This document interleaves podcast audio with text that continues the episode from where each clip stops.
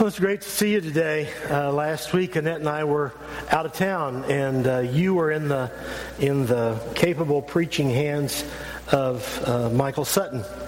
Michael, thank you for uh, preaching out of Ephesians, which was a good way to uh, end last year and to tip us into 2018. Uh, thank you. Is anybody accustomed to saying 2018 yet? How many of you wrote 2017 on your check today? How many of you, oh, well, when you write your check, uh, I'll just say that. I, I just want to say, I just have to say this. Ben, I think there's something marvelous about right after you've said that the kids could be released, that you sing victory in Jesus. I just, I thought the parents could probably sing that with a lot of verve, and so that's uh, that's a good thing. Uh, he's he's smart. Uh, just something about uh, Ben. I found out that he had five wisdom teeth taken out over the last uh, ten days or so. That's one over par. Um, I'm not sure why they did five. Um, He's the sixth of six children in his family. Maybe they just sort of accumulate uh, in an n, n minus one sort of way. Um, anyway, we're glad that you're. He said he led singing last week with the stitches in and swollen, and he could open his mouth half. Um, anyway, appreciate all that. Our, our kids are, our young people are heading out this uh, this week. There's Winterfest in Arlington. There's uh, Gulf Coast Getaway for the college group uh, in Pensacola, Florida. If I could choose Arlington or Pensacola, um, I might I might go to Pensacola. But it's great that our, our people get to go. It's a wonderful thing.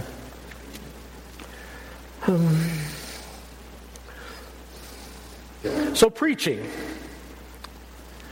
Uh, there, uh, there are a lot of things that um, that we have, are trying to learn, and, and and one of those is that that in this day, in this day, preachers need to learn to preach from a position of preaching into doubt rather than preaching into faith. Now, that's a, that's a different kind of thing because I've, I've grown up in the middle of faith. I've grown up where, as far as church was going on, it was the range. There was never a discouraging word and, and that people who might have uh, expressed some doubt about anything in Scripture would have probably been frowned down in, in some way in the circle of the church. That the church was a place that was safe for believers, but uh, not really uh, safe for unbelievers, even though secretly we knew that some of the believers had their doubts. But in our world, as we experience it now, uh, we are, are reaching out to a world that is not already oriented toward being Christian. And, and in that sense, the world in which we live right now is perhaps more like the first century world than the world has been around us at any time. When, when John wrote, when Paul preached, they did not preach into a great repository of faith in Jesus. They were doing the first work. They were doing the, the first evangelistic work. They were saying the name of Jesus for the very first time. Some people that they talked to had never, ever heard the name of Jesus before. They didn't know the stories. They didn't know Abraham from Heraclitus. They didn't know. And so, if we uh, take it upon ourselves to try to speak into doubt instead of into faith, we have to be more careful.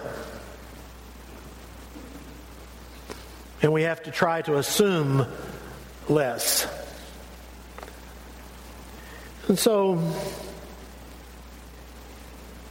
perhaps we are going to be preaching in a way that you hear in John chapter 12.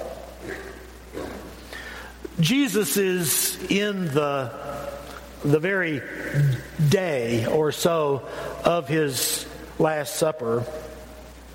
But earlier in that day, in verse 20 it says, Now there were some Greeks among those who went up to worship at the feast, and they came to Philip, who was from Bethsaida in Galilee, with a request. Sir, they said, we would like to see Jesus. And Philip went to tell Andrew, and Andrew and Philip in turn told Jesus, and Jesus basically said, um, Time's up. The hour for me to be glorified has come. The Son of Man's time to be glorified has come. But what do we say to people who come to us and say, so, so tell us about tell us about Jesus. The Gospel of John is written as the answer to that question. We would like to meet Jesus. And so, John, who had known Jesus from the day he was baptized by John the Baptist, who came to announce Jesus, John, who was a fisherman but who knew Jesus and, and followed him for the three years of his ministry and then lived 60 years longer as a disciple and follower of Jesus, John writes this gospel to those who might like to know who Jesus is. Now, I'm assuming that this is going to strengthen the faith of those who believe.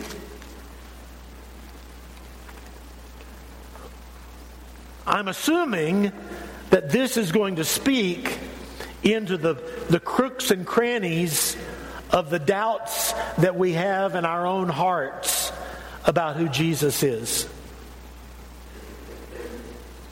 I'm assuming that the Holy Spirit dwells in this Word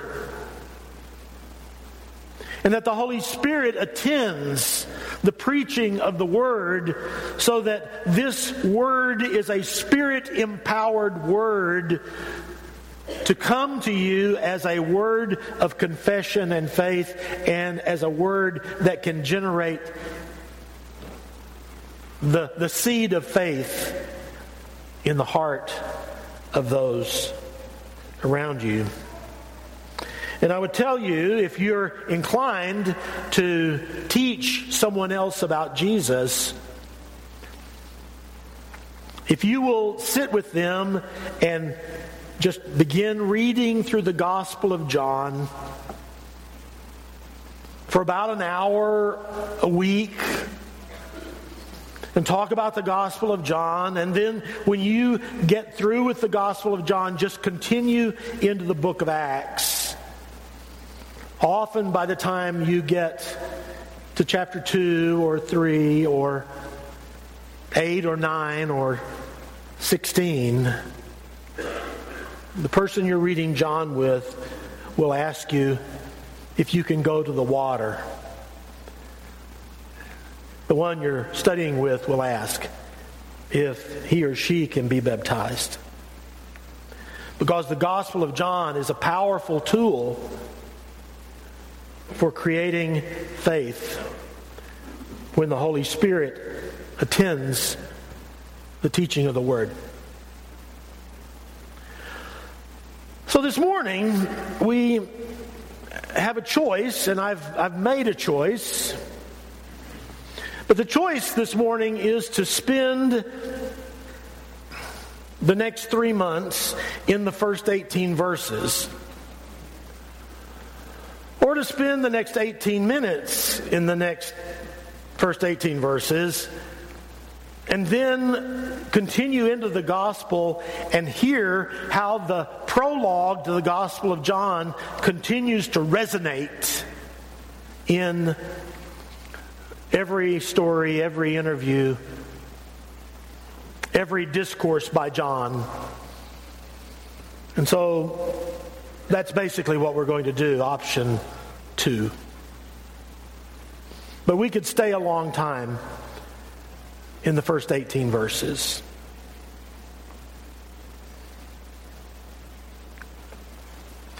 John writes this probably in Ephesus. We're going to study Ephesians in the chapel. And, and by the way, that study of Ephesians after the beginning today, then, then Jeff Peterson's going to take the chapel class. He's just been teaching a class in Ephesians at, at the grad school. He knows more about Ephesians than. Uh, than Silas and Timothy. um, not, that's not true. Okay, well, a lot.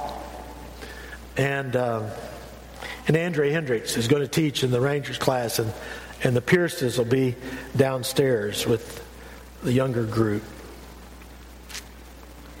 And so we are basically this spring I don't know why, why January gets to be spring, but it does.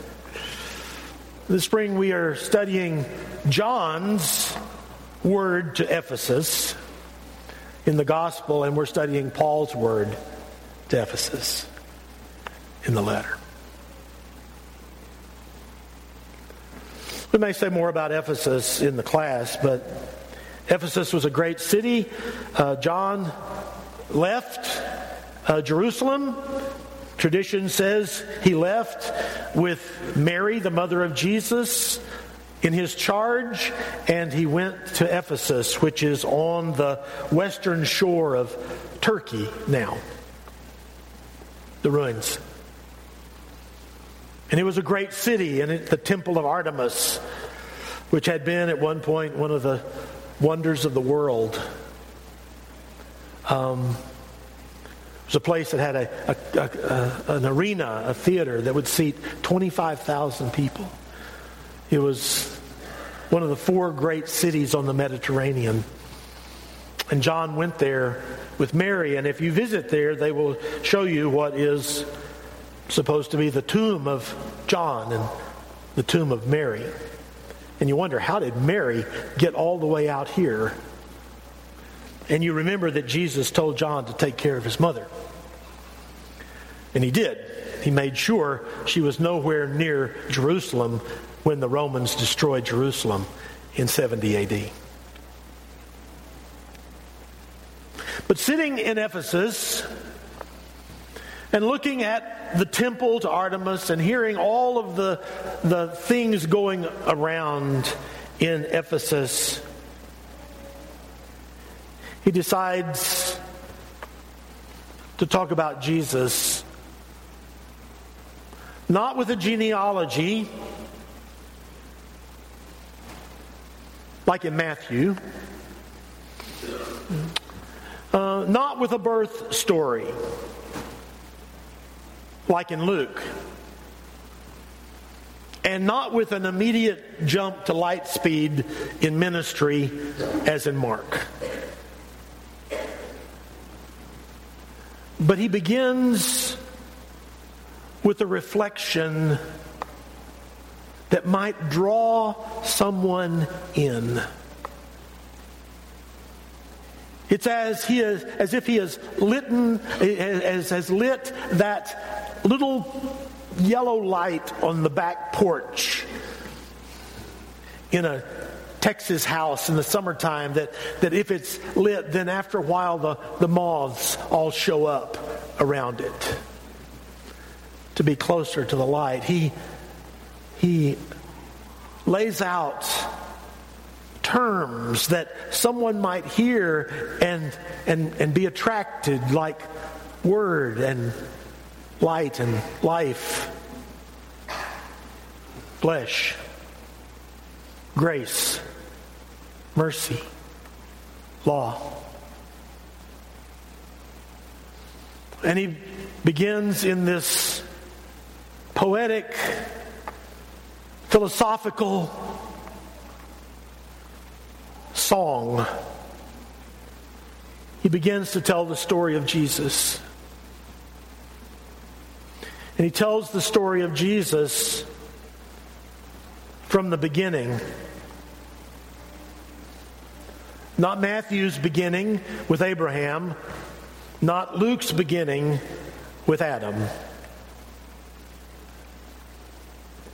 In the beginning,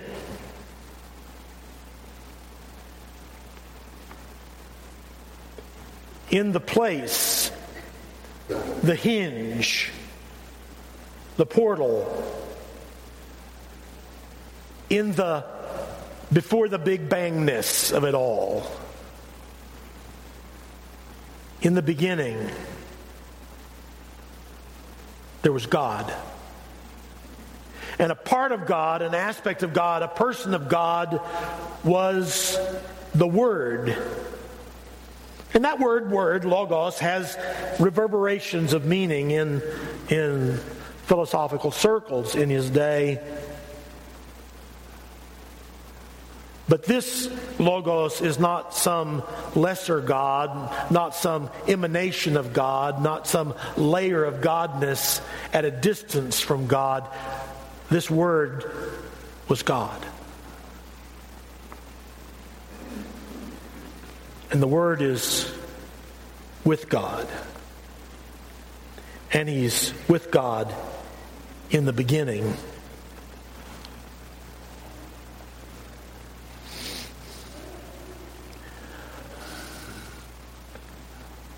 Beginnings boggle us.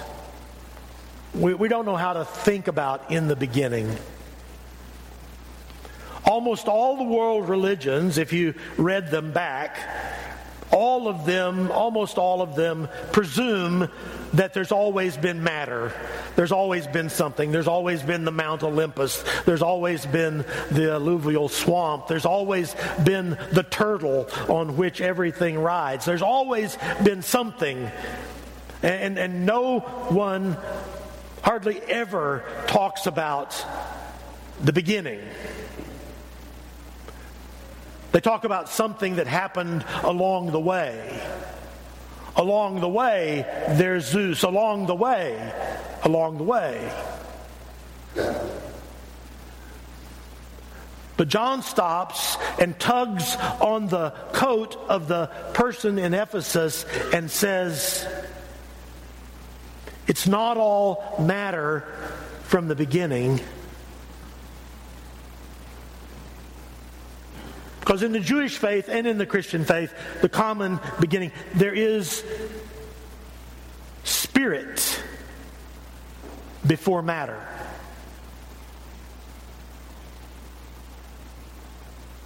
There is the presence, the energy, the personality, the emotion, the of spirit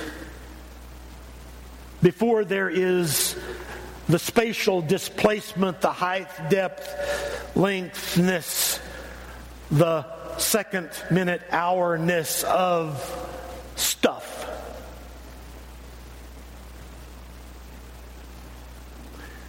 So John says,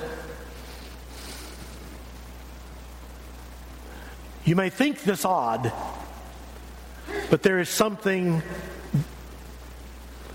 that stands before everything you know about this world. And what I'm going to whisper in your ear and eventually shout in the marketplace is that in the beginning was Jesus Christ. And when you talk about the Christ, when you talk about Jesus Christ, you are talking about the one who is God and is with God and who is, later we find, in the very bosom of God. He is filled with godness, he is filled with deity.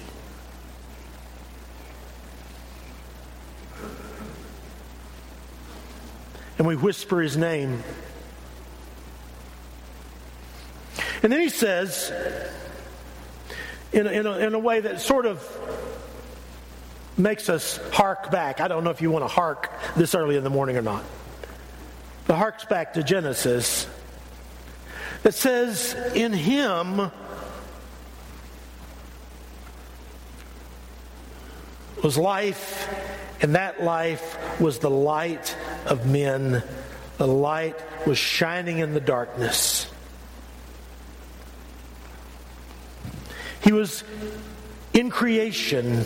Nothing that was made was made without him. Everything that was made was made with him. And a part of what he has that is with him is the life and the light.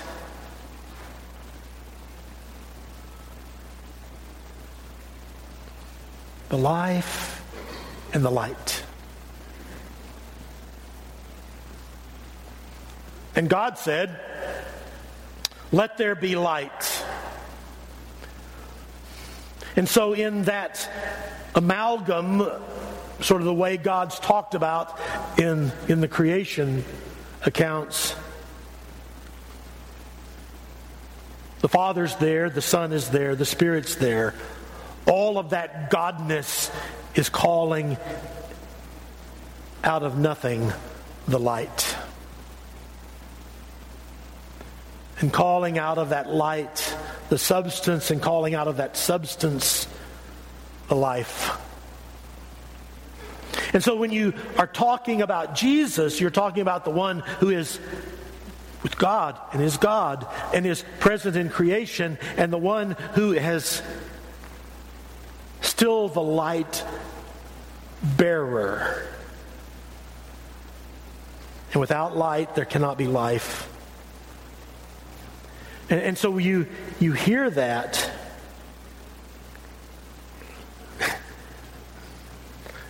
And, and he says, the darkness doesn't get it yet. The darkness doesn't get it. Um, the light has shined into the darkness, but the darkness has not comprehended it, has not overcome it. Whatever the darkness might try to do to it, it can't do. It can't suppress the light. You can't shine dark on something. The light wins. And then he has this little discourse on John, which I'm not all that worried about except that John is not the light, but he is a witness to the light, and that verse 9, the true light that gives light to everyone, was coming into the world.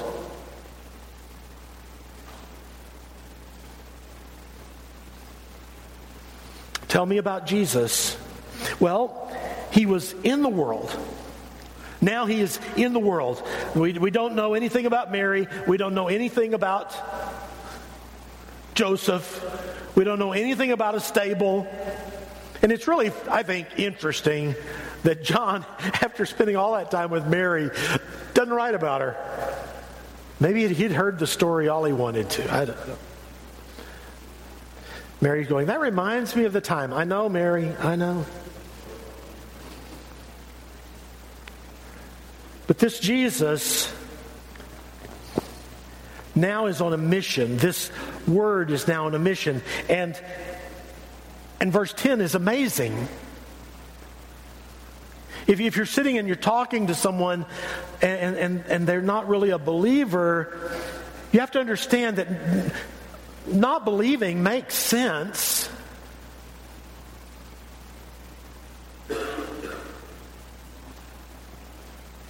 Because, because we're about to say something that is beyond comprehension almost. That the one who is God and with God and through whom all things were made, the one who is the life and the light, verse 10, was in the world. He's here. He's come. The one who did all this didn't send somebody else to do the work. He hasn't sent uh, Noah. He hasn't sent Abraham. He hasn't sent Moses or Joshua or Samuel or David or Isaiah or Jeremiah. Or, well, you know the list. No, he did send them, but, but now he's not sending anybody else that's a hired hand. God has come. God has come. And though the world was made through him, the world didn't recognize him. He came to his own things, but his own people did not receive him.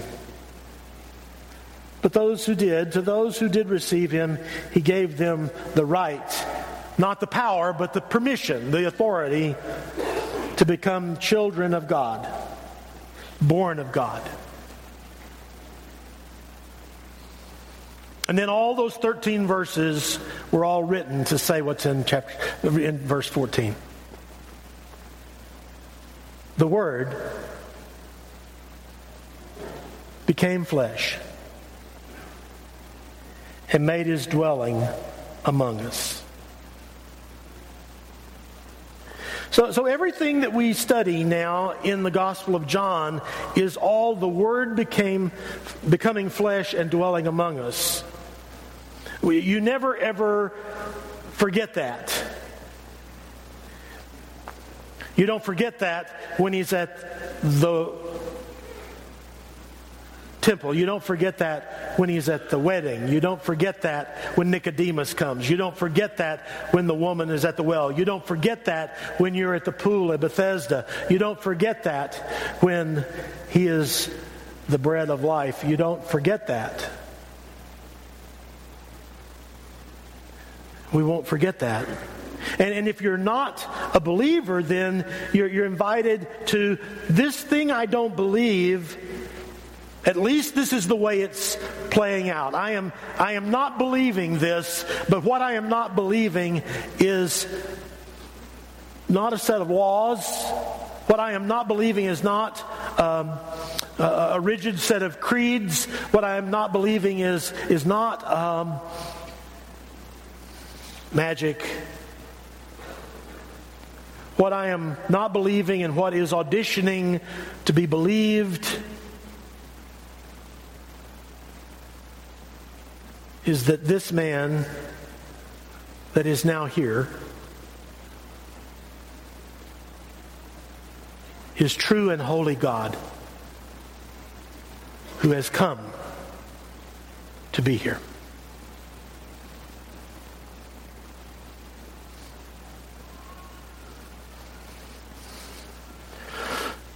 Well, if you're not a believer, uh, we've got a in my apartment. There's a there's a person who's not a believer, and they drive a jeep. Don't know how they could go together. Surely people who drive a jeep would know there's a God,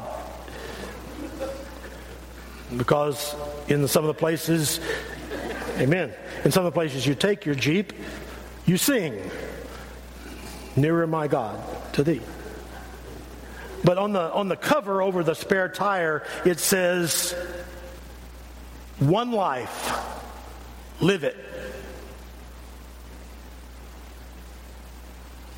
And that is the motto. That is the motto of, of a new kind of um, atheism. I don't know how to say it other than that, except it's, it's proud of itself in a way. You have one life, you're going to live it, you're going to die like Rover, dead all over. So just live your life. Live it. and no whining. That's, that's when I drive past the Jeep and the spare tire and the cover. One life, live it. Lately, I've been thinking about it in the context of this text. When, when Jesus would say, One life. Yes, you get one life. You're, you're not going to come back around and around and be, you know, this guy and that guy and a praying mantis and a honeybee and then come back, work your way up to be a turtle and then, you know, maybe a person again. You get one life. You're always going to be who you are. You're always going to be Eddie or Annette or Carrie, the Jeep driver. And live it. Live it. Yes. Live it.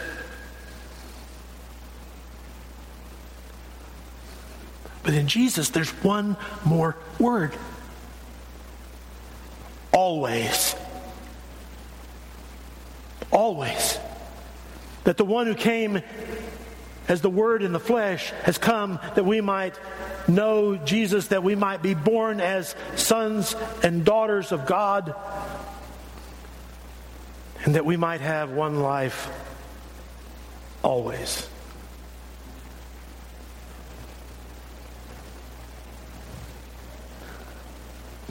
And you can say a lot more about that. But what John says about it is maybe what maybe what the Spirit is going to try to do in the rest of the Gospel of John. Maybe this is what's going to rise in the eyes of you, dear, sweet, beloved unbeliever. Not believer, smarter than this, but it's okay. It's okay.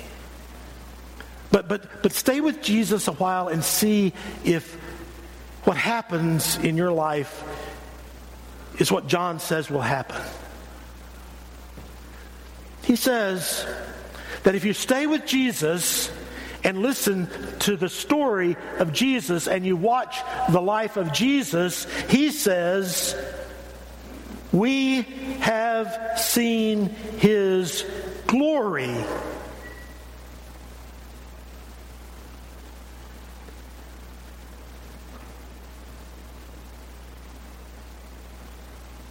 Well, John, he saw his glory. He, he saw his glory. He saw his glory. He saw his glory when when Holy Spirit descended on him after he was baptized. Well, that's that's glory. He saw glory um, on the Mount of Transfiguration. John saw glory. John saw glory. He saw Jesus on the cross. John saw Jesus' side lanced and water and blood. John saw Jesus raised from the dead. John saw Jesus ascend into heaven. John saw glory. But I don't think he just means glory past. I think he means that the one who focuses on Jesus and knows the Jesus story and knows the Jesus life will see in Jesus the glory, the shining, the glory of God that someone who doesn't believe in God begins to see the glory of God. Someone who doesn't believe there's life begins to see the glory of Jesus. Somebody who doesn't have any hope, except maybe that their body will die before their brain does. Will begin to see the shining of God in the face of the Jesus they come to know in the Gospel of John. And it won't be Jesus wagging his finger in their face, telling them what the law is. Now, you know the law, you know what you should do, you know. That the glory they see in the face of Jesus is the glory of the grace and the truth the mercy and the reality of God made real in Jesus. No one has seen God. No one has seen God, but the only God, God the one and only, King James, the only begotten one, the only begotten God, who is from the very center of God, has made him known.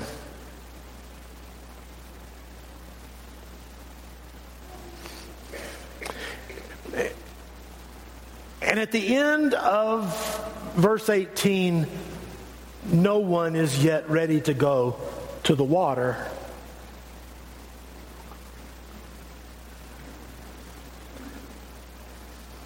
But maybe someone is ready to hear a little more. Tell me just a little more about this word that is God and is with God and through whom all things were created and for whom all things were created. Tell me a little bit more about this one who is the life and the light. Tell me a little bit more about this God who decides to become one with us in the flesh. Tell me about this one who is willing to share his birthright as we become children of God. Tell me about this one who will show me the glory. Just tell me a little bit more.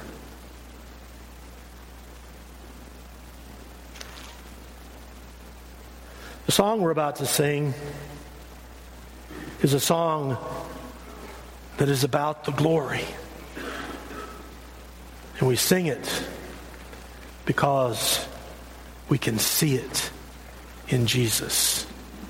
Let's stand together.